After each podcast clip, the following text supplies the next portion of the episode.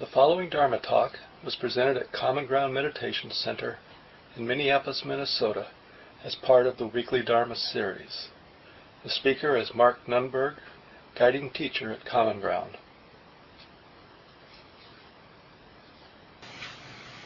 Hopefully nobody had damage up in North Minneapolis here. So you probably heard by now about the tornado that came through this afternoon up north. So last week we began this topic of uh, mindfulness of feeling states. I mentioned last week um, how much the Buddha highlighted this as an important place to develop awareness. The reason the Buddha spent so much time in his years teaching emphasizing mindfulness wasn't so much that mindfulness um, was going to take care of everything. It's really about mindfulness being directed in particular ways. I mean, for example, we could spend a lot of time being mindful of, you know, what people think about us. Or, I mean, there are a lot of objects, mindfulness objects, that may not lead to any real insight. So last week I mentioned that uh, bringing this open, bright, relaxed attention to feeling states, and in this chapter in uh, Jack Kornfield's book, chapter 9, which is on feelings, he really talks about it, or he talks about it in terms of the primary feeling states and secondary feeling states. And the way to think of that is just, you know, we all have a quite diverse emotional life, lots of different emotions. And these different emotions generally are coming out of these primary feeling states of pleasantness, unpleasantness, and neutrality.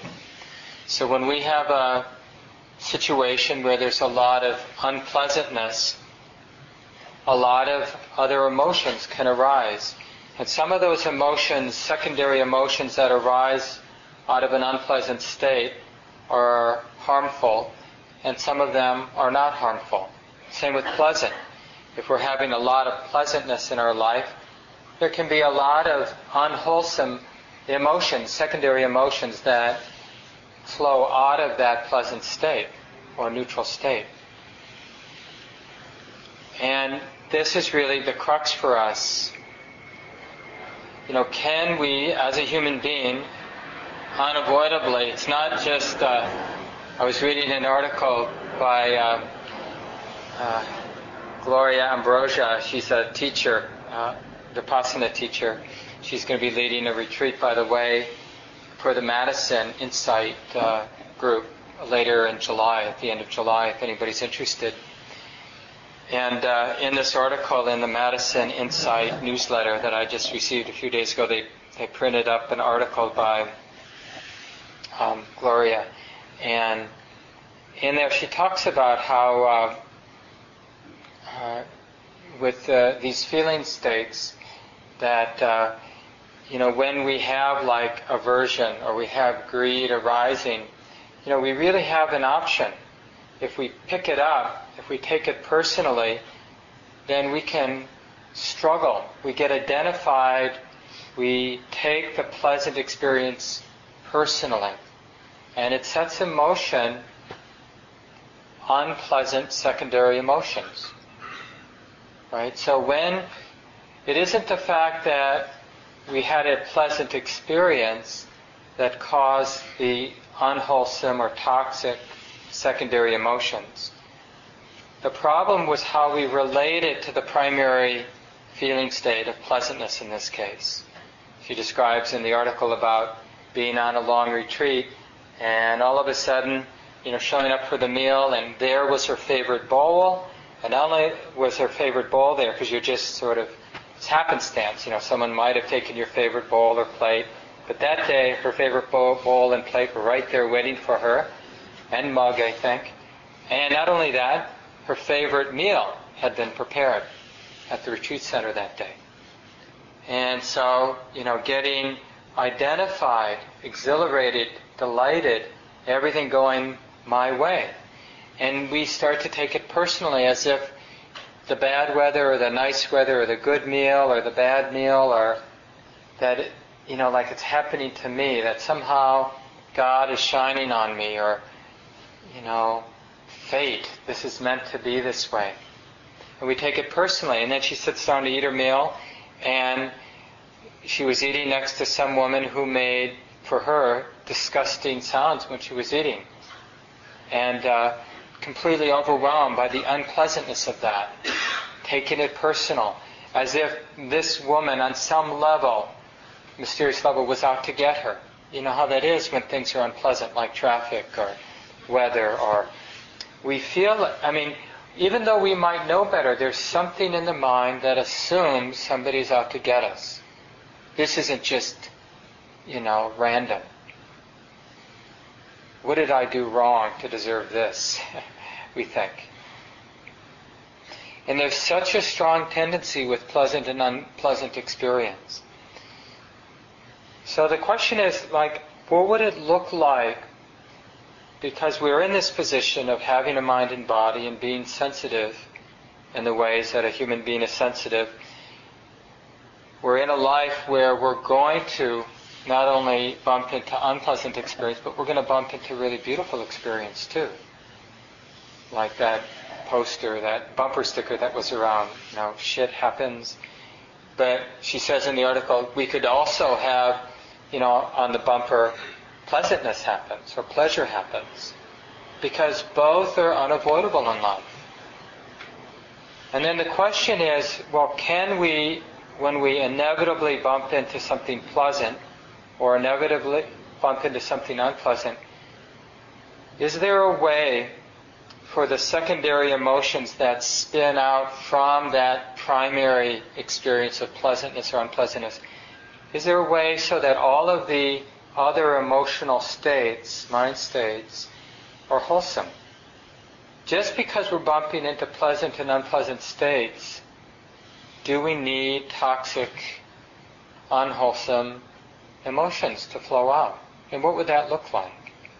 What would it look like through the day tomorrow to be experiencing pleasant and unpleasant and even neutral states, experiences, without anything toxic arising in conjunction with those pleasant and unpleasant experiences? I mean, maybe you've bumped into people like that, where something really bad, something really difficult, challenging, unpleasant happens to them, but no toxicity. You know, they're they're not. It doesn't mean they're immune. Doesn't mean they've somehow disconnected and they're not aware of what's going on in their life. But the mind is not dwelling in unwholesome states due to the unpleasant situation, or something really good is happening in their life, and they're also not dwelling in an unwholesome state around that pleasant event or pleasant happening. And it would be really nice to know that this is an option. This is what mindfulness gives us actually. It's this choice. Without mindfulness, there's really no choice. When something bad, difficult happens to me, my mind then is just overwhelmed by the impulse, the sort of um, upsurge of unwholesome secondary emotions arising out of that particular state, that particular unpleasant or pleasant event. And if I'm not mindful, that upsurge of habit energy just sort of gets carried out. It just it arises because it's arising. The mind on habit just takes it personally. So that arising of emotion, it's me. It's I'm the one who's feeling that way. I'm the one who's compelled to act out these emotions. There's no space in the mind that can consider another option, like, oh, it's just emotion being known. So let's just think about each of these three possibilities pleasant, unpleasant, and neutral. And think about, for you, like, when, let's bring to mind first an unpleasant event, something that happened in the last couple of days or something that might happen tomorrow you know, things that for you are either physically or mentally unpleasant. Bring it to mind. And then as you bring that event to mind, you know, might be a particular set of physical sensations that you don't like that happen with some regularity. A couple of weeks ago, I mentioned to one of the groups, you know, that I had a bad bout of hemorrhoids. Now, if you haven't had hemorrhoids, it can be really unpleasant, especially if you spend a lot of your time sitting. so, you know, there are so many chronic, unpleasant physical conditions that human beings bump up against. So, if you haven't, if you think somehow this isn't an important place for wisdom, you're really missing a great place for practice. Because when we bump up against unpleasant physical states without wisdom, it's really bad. You know, it's bad enough as a human being to have physical discomfort, but when we have physical discomfort and no wisdom, no skill, so all we do with the physical discomfort is relate to it in a way that compounds the mental suffering. Well, clearly, it's just adding hell to hell. So if you bring to mind an unpleasant situation, and then bring to mind the different secondary emotions that will arise out of that, and think about how you how you might transmute the situation so that actually wholesome secondary emotions get triggered, get reinforced in that unpleasant situation. What would wholesome emotions look like around unpleasant mind state, unpleasant physical state? And let's just think about that for a few seconds. I mean, it's easy to think about the opposite, like what might the unwholesome secondary emotions look like when something's unpleasant going on, unpleasant in our life?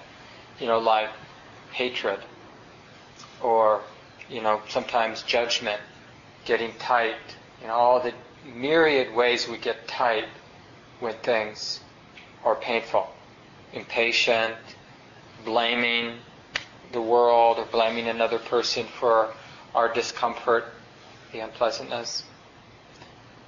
But what, given that we can as human beings avoid unpleasant situations, what might be some wholesome emotions, some wholesome states of mind that we could cultivate when inevitably things are unpleasant? Anything come to mind? You might have seen this in your own life. What have you done? Patience. Yeah. Now, sometimes we hear someone like Todd say patience, we think, uh, like we make it into a should, you know, I was told I should be patient when things are difficult. Trish, would you turn the fan on high speed? Um, sometimes we think like I should be patient, but actually we want to understand the mind state of patience is a beautiful mind state. It's a beautiful mind state that can easily feed on unpleasant experience. And so this is a, it's a, a very uh, powerful transmutation from just suffering because of the unpleasant state to recognizing, being intimate with the unpleasant experience, and then adding to it a very beautiful state of mind called patience. Anything else come to mind besides patience? Yeah, compassion. Compassion can be beautiful. We've seen this. I mean, some of you uh, know that Eric Stoll died a number of weeks ago. We had the memorial service on Thursday. Good friend of many of us, a longtime leader here at the center. And uh, it's always sort of strange in that situation, both right when he died and the weeks preceding his death, and then the weeks after his death, and the memorial service, where on the one hand, there's that very painful feeling of loss in the heart, very distinct, painful experience. And on the other hand, all the incredibly beautiful feelings we can have appreciating somebody's life, appreciating the love we feel for one another, sharing the sense of loss together. And, you know, just so many flavors of compassion, just letting the heart break, letting the heart be tender. It both hurts because it's around, it's, it's arising out of a painful experience, suffering, but at the same time, it's it's quite beautiful, and it really allows us to stay close to what's hard to bear, like the loss of a good friend, or just being reminded of impermanence, even on that level.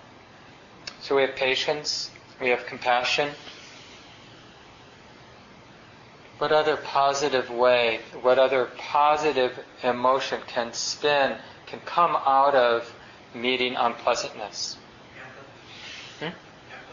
Yeah, empathy. It's a little bit related to compassion.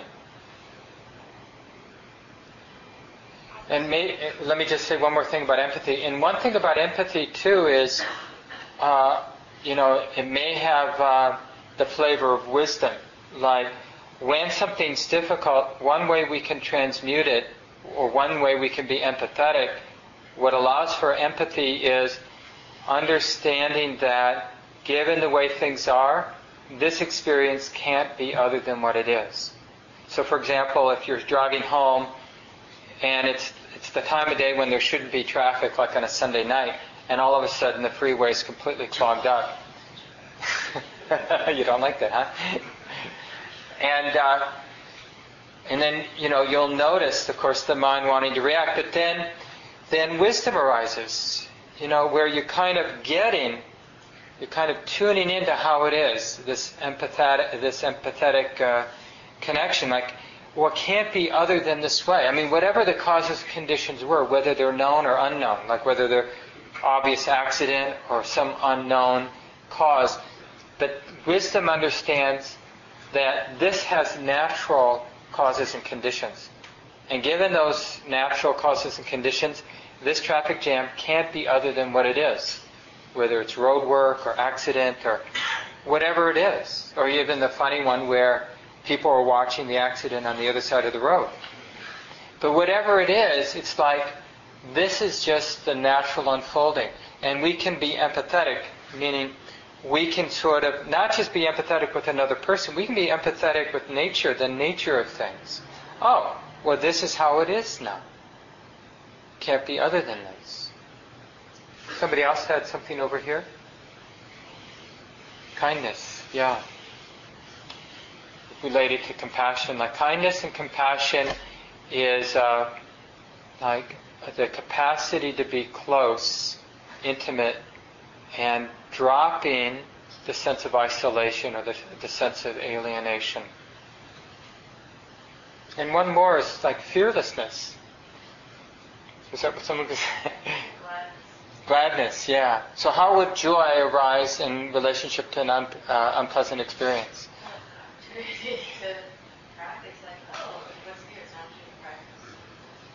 when we have a lot of momentum, there's actually that joy. No, I mean, especially if it's not, but if it's not too intense, we can actually be joyful about challenges.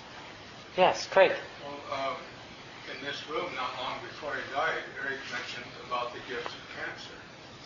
Gratitude is, uh, can change your, your attitude and how you view things. Yeah, and maybe that's related to the joy, like. Uh, uh, you know, for those of us who are conscious of what has been gained by opening to what's hard to bear, then it can be a deep appreciation for it. Yeah. Like related to wisdom, like when when we're humble, we realize uh, there's nobody in control, and surrendering to that. And that's a wholesome mind state.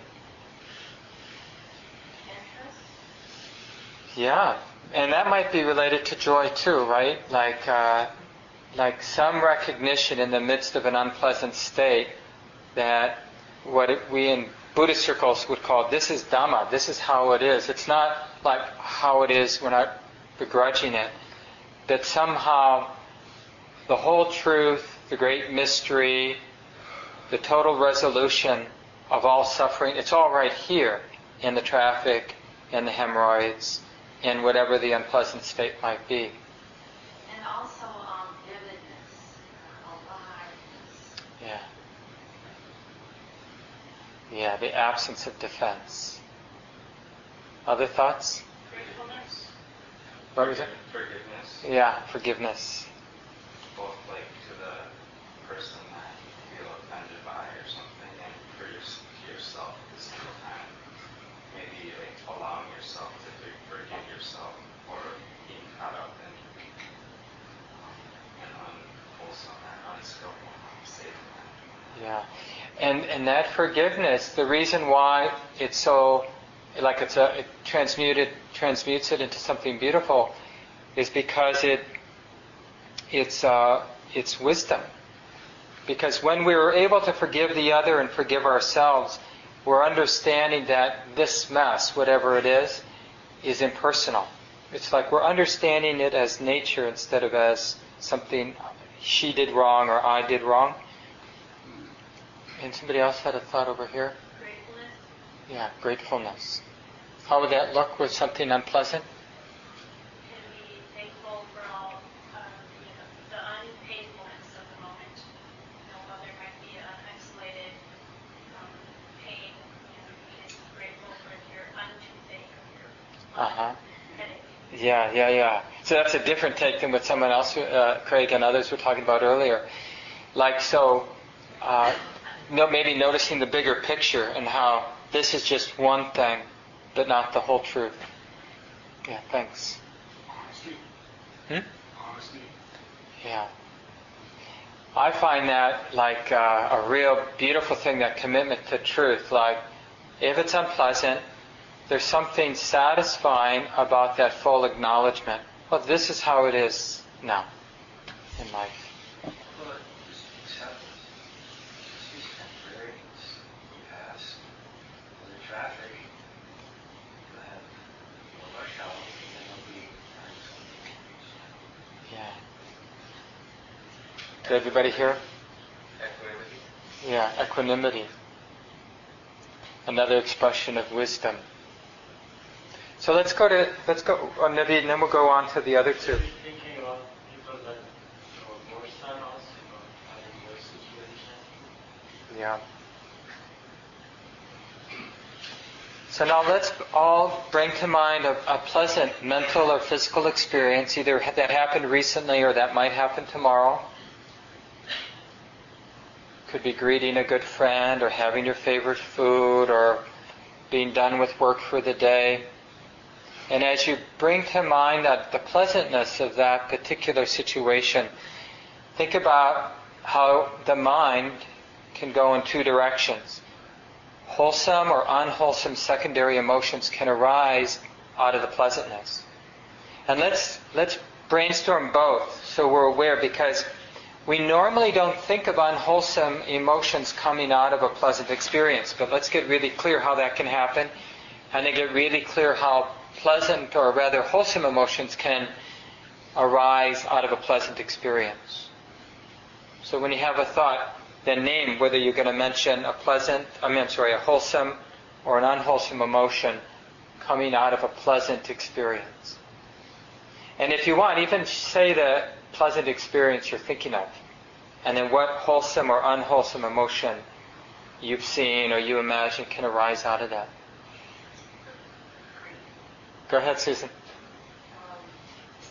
unwholesome emotions, going on a enjoying the kind that can come up on a tree sometimes. You're thinking about when the next tree's going to be and grasping for. Yeah. So grasping, and that's such an obvious example of how insane that is. How many beautiful, pleasant experiences have we ruined grasping? You know? Like how many delicious dishes have we completely not been there for because our mind was caught up in grasping, like wanting more or wanting something different? How many vacations have we ruined by grasping when there we are, where we always wanted to be, and we're grasping? Other examples? Yeah. Um, there's this girl that, it's like when I'm with her, I feel like really happy, but then um, I end up feeling scared that I'm not going to have that, or that I want to be more than that, More than, more than what it is. 'cause- oh, you want the relationship to be more than what it is. Yeah, yeah, yeah. and I want to alienate myself from that because that I feel like that would make me feel safe, but at the same time, then I feel completely alienated to extent. Yeah. Isn't that true that it's when when we're around somebody we really want to be around, sometimes it's not easy to just let that be, you know? Thanks for that. Other other pleasant experiences and then what emotions come out of it. Like, um, you know, for eating ice cream or Yeah. I mean, there's the question like whether we should have chocolate or ice cream. but if we do have ice cream or chocolate, doesn't it, it's just so insane to ruin it.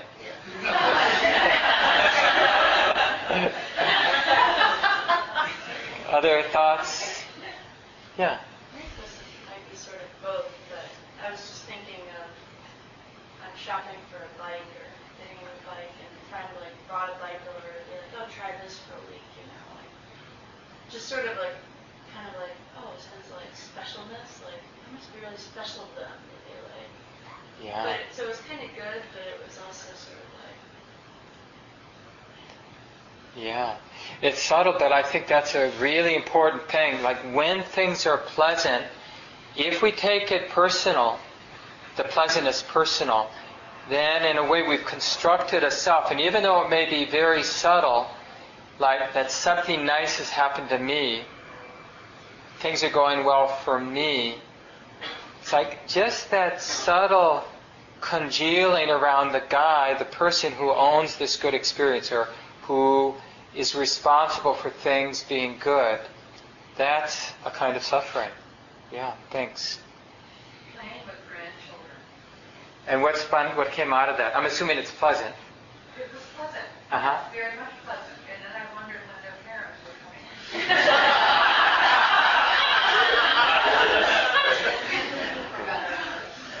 Yeah, yeah. no, We don't know. Were, were you looking forward to them coming or not looking forward to them coming? I was hoping.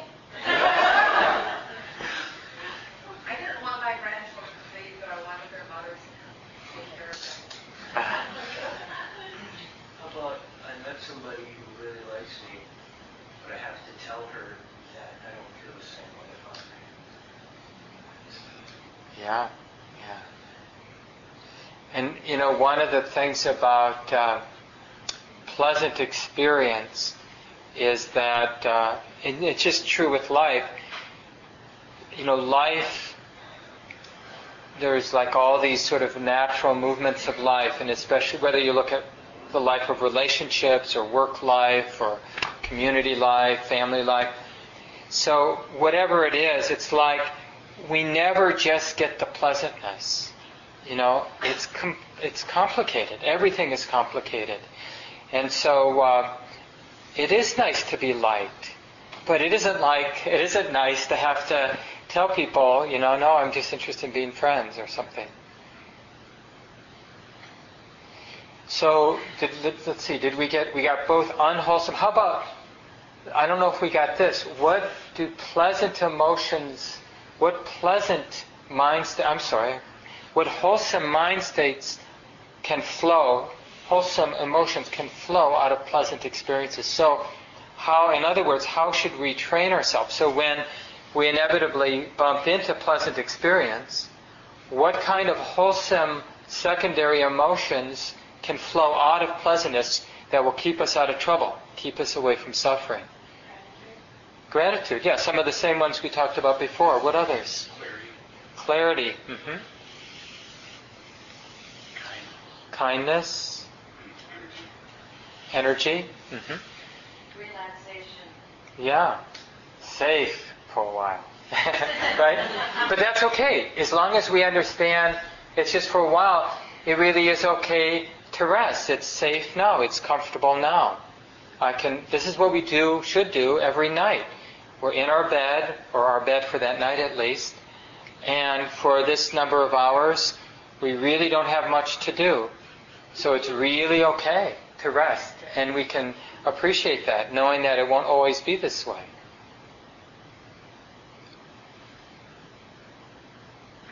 appreciation. You know, we can appreciate the beauty without the attachment. Like, what is that, imagine what that looks like. You know, it's a kind of intimacy with the beauty without the identification. So, how can we, like, appreciate qualities of another person we really like, or appreciate the quality of the day, the weather, appreciate our own wholesome qualities, beautiful qualities, without attachment, without the grasping? Like a pure uh, appreciation or a simple appreciation. Now, the next one's more challenging. So that's now this it's not challenging to think of neutral experiences because we're having neutral experiences all the time. But think about some things that happen today or will happen tomorrow that are neutral. You don't think of these different events or experiences as being strongly pleasant or strongly unpleasant. And then how how might unwholesome emotions flow out of those neutral experiences? And how might wholesome emotions flow from neutral experience? And what would that look like? For unwholesome without the boredom. Yeah. Are you thinking of a particular experience, neutral experience? I was just thinking of being at home today and was watching my two cats and uh, kind of fighting them. At first I was interested but it wasn't that exciting. I was fighting them. Like, I was just thinking, like, wow, I really, I should be doing something more fun than just looking at the cats doing the same thing they're always doing. Yeah, yeah. Yeah, so boredom can flow out. Somehow we're taking the experience personally. It's like, mm, my life deserves better than this. you know, two cats fighting. Other thoughts about neutrality or something that's not clearly pleasant or unpleasant and how wholesome or unwholesome emotion might flow out of it. Restlessness is looking for the next kind of strong emotion to come up. Yeah, that's something I think most of us can relate, like a hunger for something deserving, you know, something exciting or relevant for me. Yeah. Other thoughts? Yeah, Trish. There be a spaciousness because you realize that you're not struggling one way or another. And it's just this kind of settle. Yeah. Yeah, and another way, another word maybe for that spaciousness might be contentment. Like Trish said, when the mind recognizes that it's not struggling with the present moment, it's neutral, nothing to do, that there's a kind of spaciousness or contentment. Other experiences that might flow out of neu- neutrality or experiences that aren't strongly pleasant or unpleasant. So sometimes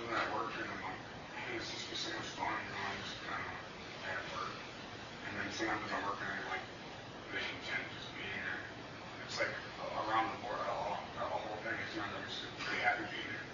But it's all pretty neutral. Yeah. It's all the same anyway.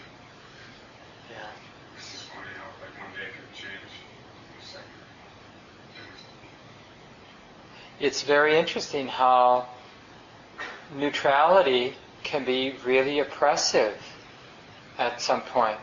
Like if we have the wrong attitude, a little bit like what you were saying and other people were saying, uh, neutrality feels like a, a really profound insult to the personal sense that we can have about our life. I mean, it's, there's got to be more to my life than this. Yeah. I have a tendency towards self-judgment in neutrality. Like I must not be doing that. I should be doing something more.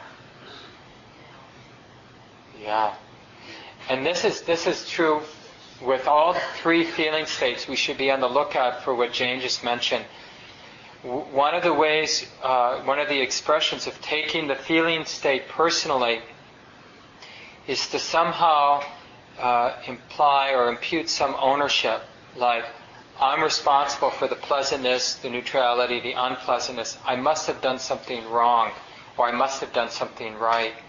And we really want to retrain our mind to seeing that it's basically the first impulse should be well, of course, pleasant, unpleasant, or neutral states do come and go. This is, life is completely made up of pleasant, neutral, unpleasant states coming and going. So it's never a mistake. Because if it's not one, it will be another one of these. It's always going to be one of these three states. And, and it, we don't want to value ourself, create a sense of personal value depending on the frequency of any of these three things. If you want to create a sense of value, it's can the heart be at ease no matter which of these three things are arising for us? Yeah, did someone else? Yeah. How, how, how might that look? just, I mean, in communication, um, for example, I'm talking right now, and I can feel really self-conscious and feel, you know, after I'm saying this, feel really embarrassed about what I'm saying, but, um, that's just an example of a negative, but also at the same time, you know, positive, like sharing. Mm-hmm. Yeah, thank you. What are your thoughts about neutrality that you've experienced? Yeah, Julie.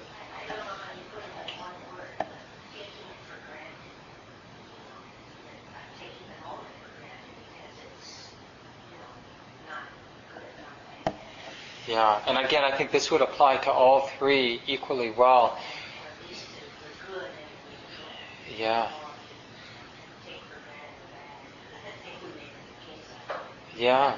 But don't we do the same with unpleasant too? We don't we often assume it's going to be this way, it's going to stay this way when it's bad, even though our whole life has demonstrated that it's going to change.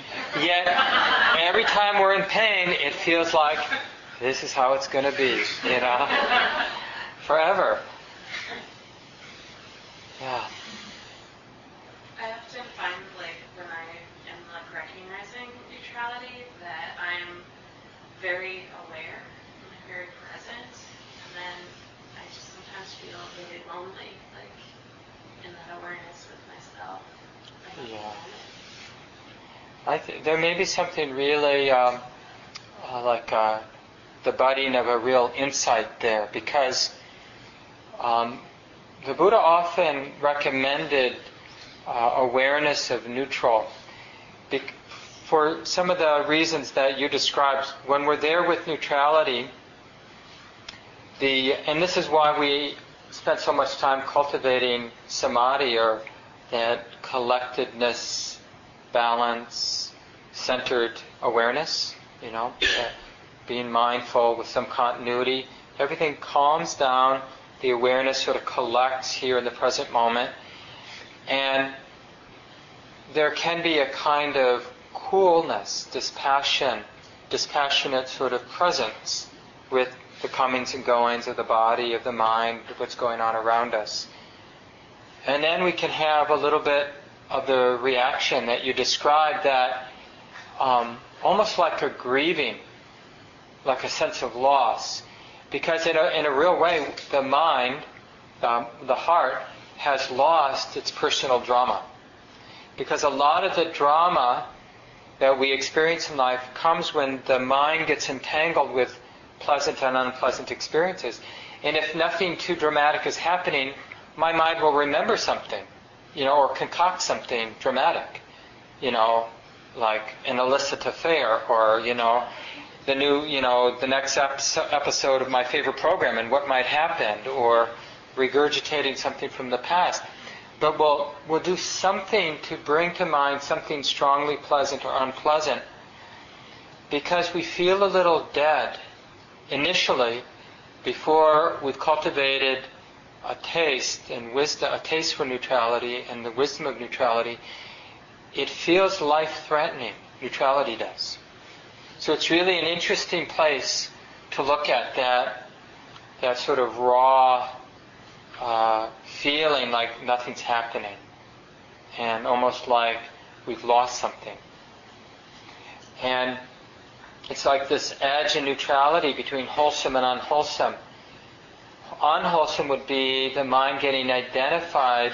It's it's different, you know, being very clearly aware of neutrality is the opposite of what we normally do. What's the strong habit when things are neutral? to ignore it. Right?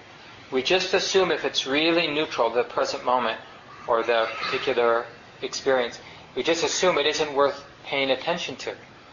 So when we do the opposite and really pay attention to neutrality, which is hard enough, then that's going to challenge the deep habit of the mind to be only interested in pleasant and unpleasant, and in a sense feeding, the sense of self feeding on the reactivity to the pleasant and unpleasant.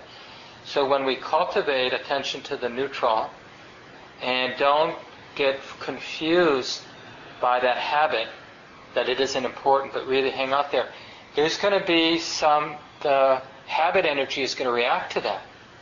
And you might experience a quite strong sense of grieving or fear or some other version of, of the mind that will shake, challenge the mindfulness of neutrality. And we really want to practice not taking the bait and just staying present with neutrality. And the more you practice, more and more objects will become neutral. I mean, like normally when you sit down, the body is generally unpleasant. And then at times when the concentration is good, the body can be pleasant. But the more we practice vipassana or mindfulness, the body becomes profoundly neutral. In fact, more and more experience becomes deeply neutral. And we can either turn that into a problem or we can uh, begin to cultivate a contentment that then morphs, transmutes into a very deep peace and letting go. Because the, the Buddha describes the deepest happiness as the happiness of relinquishment, the happiness of letting go. And this is one of the things we realize in neutrality. We're getting the first taste of the heart, mind, that does this uh, amazing maneuver where it's profoundly intimate and at the same time, it almost sounds like a contradiction, profoundly intimate and profoundly disentangled or profoundly non-reactive to experience at the same time. It's really that image or that instruction is really the you know a way to articulate liberation or nibbana. It's the mind or heart profoundly intimate and profoundly free of personal entanglements at the same time. So you can think about this in all ways. So what are we profoundly intimate with? Well, generally we say the present moment, but in terms of what's really important, we're profoundly intimate with the pleasantness, unpleasantness, and neutrality of the present moment. Because that's the trigger. So that's what we want to really focus on.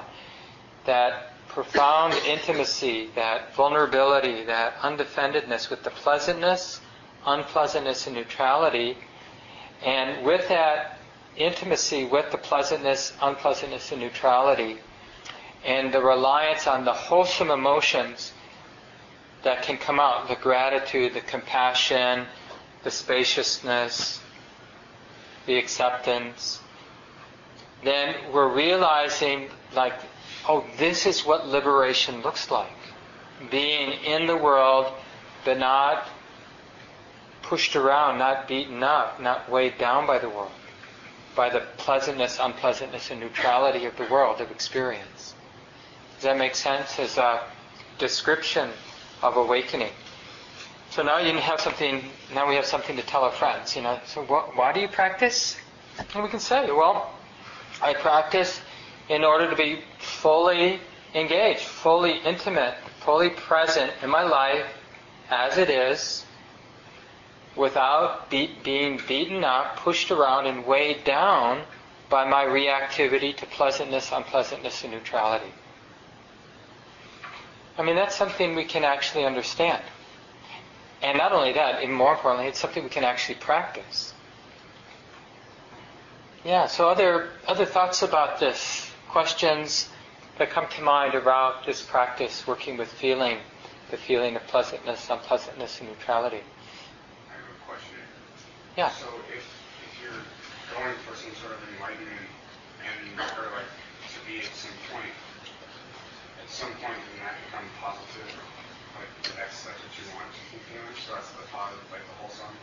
And then there's the negative, which was that you were before you were to do this thing. Then you would continue to try and be neutral in that sense of enlightenment, right? So there is no place you're going. If you're neutral with everything, then there is nothing. Then, then what's, what's enlightenment? Enlightenment is uh, the absence of that unwholesome reactivity due to the pleasantness, unpleasantness, and neutrality. So it doesn't limit limit us from how we respond to a particular event or experience in our life, right? It just means that the response isn't going to be some contracted state of mind that's painful. So whenever you have an experience, notice in that moment there's a choice. I can respond to this experience with a contracted state of mind, which sets in motion more suffering for myself and probably to others around. Or I can respond to the pleasantness, unpleasantness, and neutrality of this experience in a way that's very clean. It's not relying on contraction or reaction. So that's what we're that's really what we're doing. So don't think about the neutrality here is pointing to a very specific neutral because it's very easy to overgeneralize that neutrality or that sort of absence of reactivity. It's not an absence of action. It's an absence of contraction or absence of greed, anger, and delusion. The reactivity arising out of greed, anger, and delusion. Does that make sense? You also said to not be reactive to pleasantness. Not reactive to pleasantness, meaning not reactive based out of greed or fear. Right? So it doesn't mean we can't respond to pleasantness. And that's why we were talking about, like, what are wholesome ways to respond to pleasantness? Well, appreciation is a wholesome way to respond to pleasantness. Gratitude is a wholesome way to respond to pleasantness. Generosity is a beautiful way to respond to pleasantness. And see, these are responses that don't require a contracted state of mind. Gail, did you have a thought? Yeah, um, and you can choose whatever definition of neutrality you want, but the difference between neutrality and equanimity, to me, they feel so much different, but the way you describe them, they sound a lot alike. Well, yeah, I think they are different. It's just that uh, equanimity is a kind of evenness of mind. It's a wisdom. It's a, a, a wi- uh, it's a mind state of wisdom. So the mind isn't confused by the arising phenomena, mind and body phenomena. It isn't confused by it. And so, th- so that's what equanimity is. But it doesn't mean the experience itself is neutral. Yeah, but you don't, you don't get attached to things you watch them come and go, so that's the neutrality of it. Well, yeah, but it, using neutral in that way then kind of confuse can be confusing.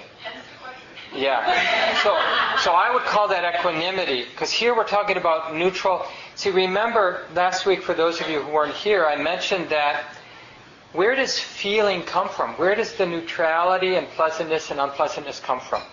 So if I see somebody or I hear something or I touch something, can't help it. Whenever I have sense contact, there's pleasantness, unpleasantness, and neutrality. But where does that come from? Because it's different from person to person. So it's really coming out of the past. The way my mind has been conditioned by genetics and by my past experiences, that's where the pleasantness, unpleasantness, and neutrality come from. So there's nothing we can do about that. Every moment we have an experience, we have many different experiences. Every one of those sense experiences will have a feeling tone based on the past, right? The way the mind's been conditioned.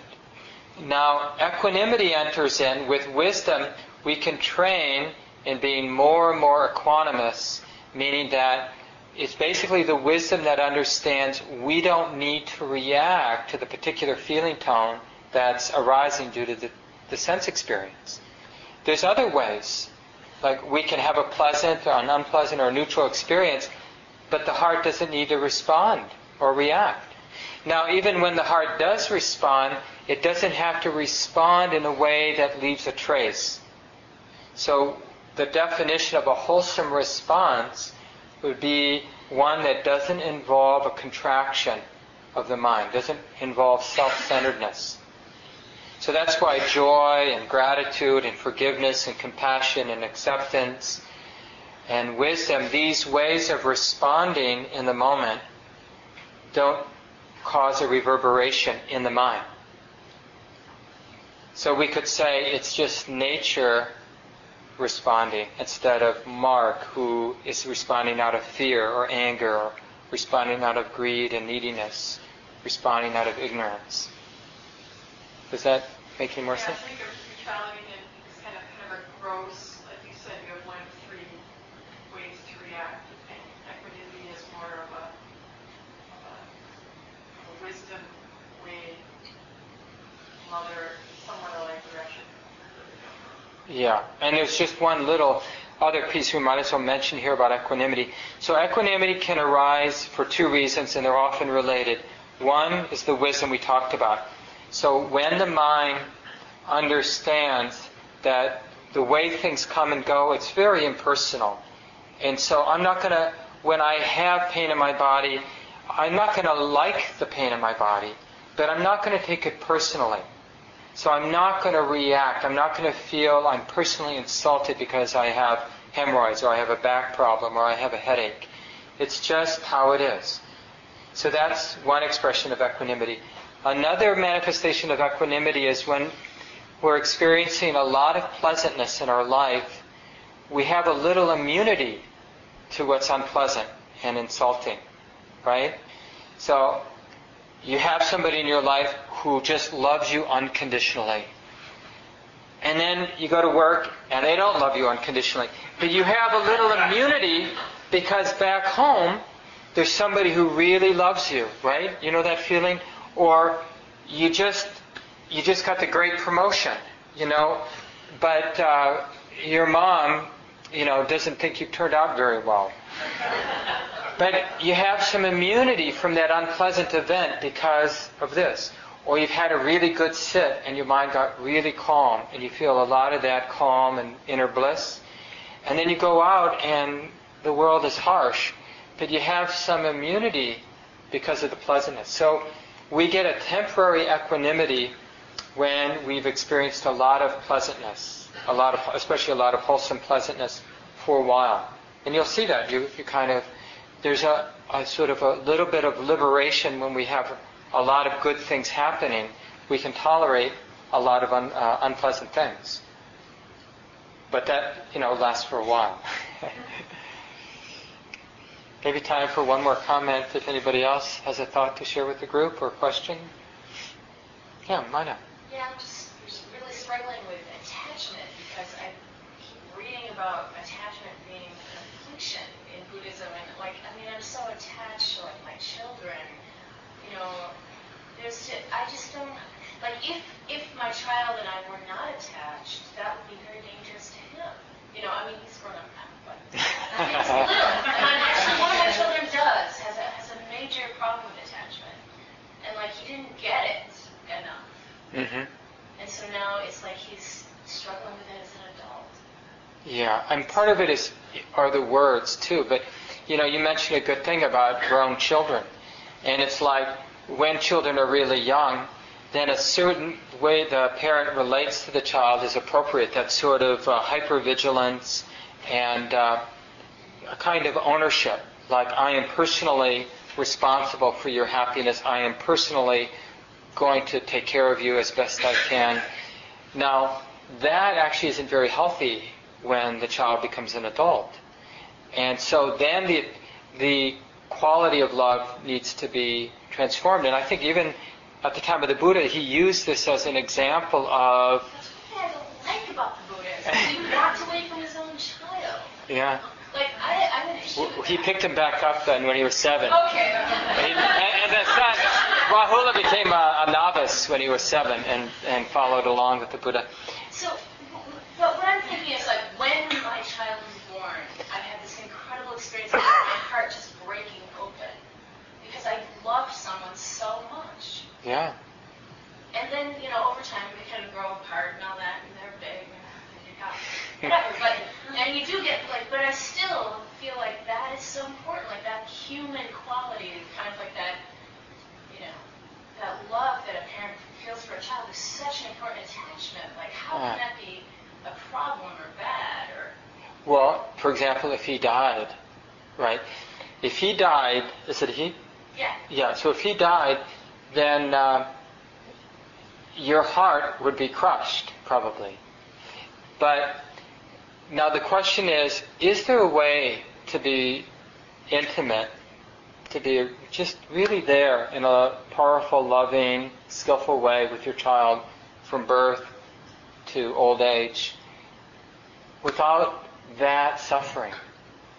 That's the question. Like, is is the attachment functional in any way? So I'm not talking about the intensity of love, right? So just because we're not attached doesn't mean that the quality of love can't be quite powerful. Compassion, love, gratitude, generosity, joy can be completely powerful. Fill the heart and mind. But the attachment is the stickiness. Do we need the stickiness in order to have the fullness of love? And that's really something to explore. Like, what would that look like?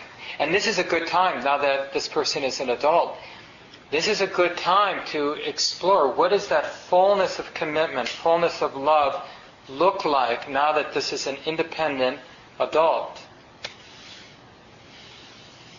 You know, who has complete authority to make his own mistakes in life, you know, and live the life he wants to live.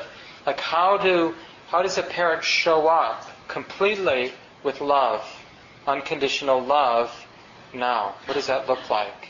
Knowing that, you know, if he chooses the speed or he chooses to use drugs or he chooses to do this or to do that, you know, your job is to love unconditionally and not to be afraid of what might happen because you know things can happen. And so it can be even skillful with your partners, with your kids, with the world at large. Right now, we should make peace with every possibility, life and death, because we don't know what's going to happen. And it actually, if we're afraid, like if we have a son and we can't imagine, we cannot accept his passing, it actually keeps us from being really close to him or her. The, the unwillingness to accept that this is a fragile thing and I don't know what's around the corner actually keeps us from really showing up. So in some skillful way, we have to, even when things are going really well, we have to understand that may not be always this way. And what and, and how how can I include that in how I am with this person? How does that change how we are together? And we went over a little, so let's leave it here. Just take a couple breaths together. Thank you for listening. To learn how you can support the teachers and Dharma Seed, please visit dharma dharmaseed.org slash donate.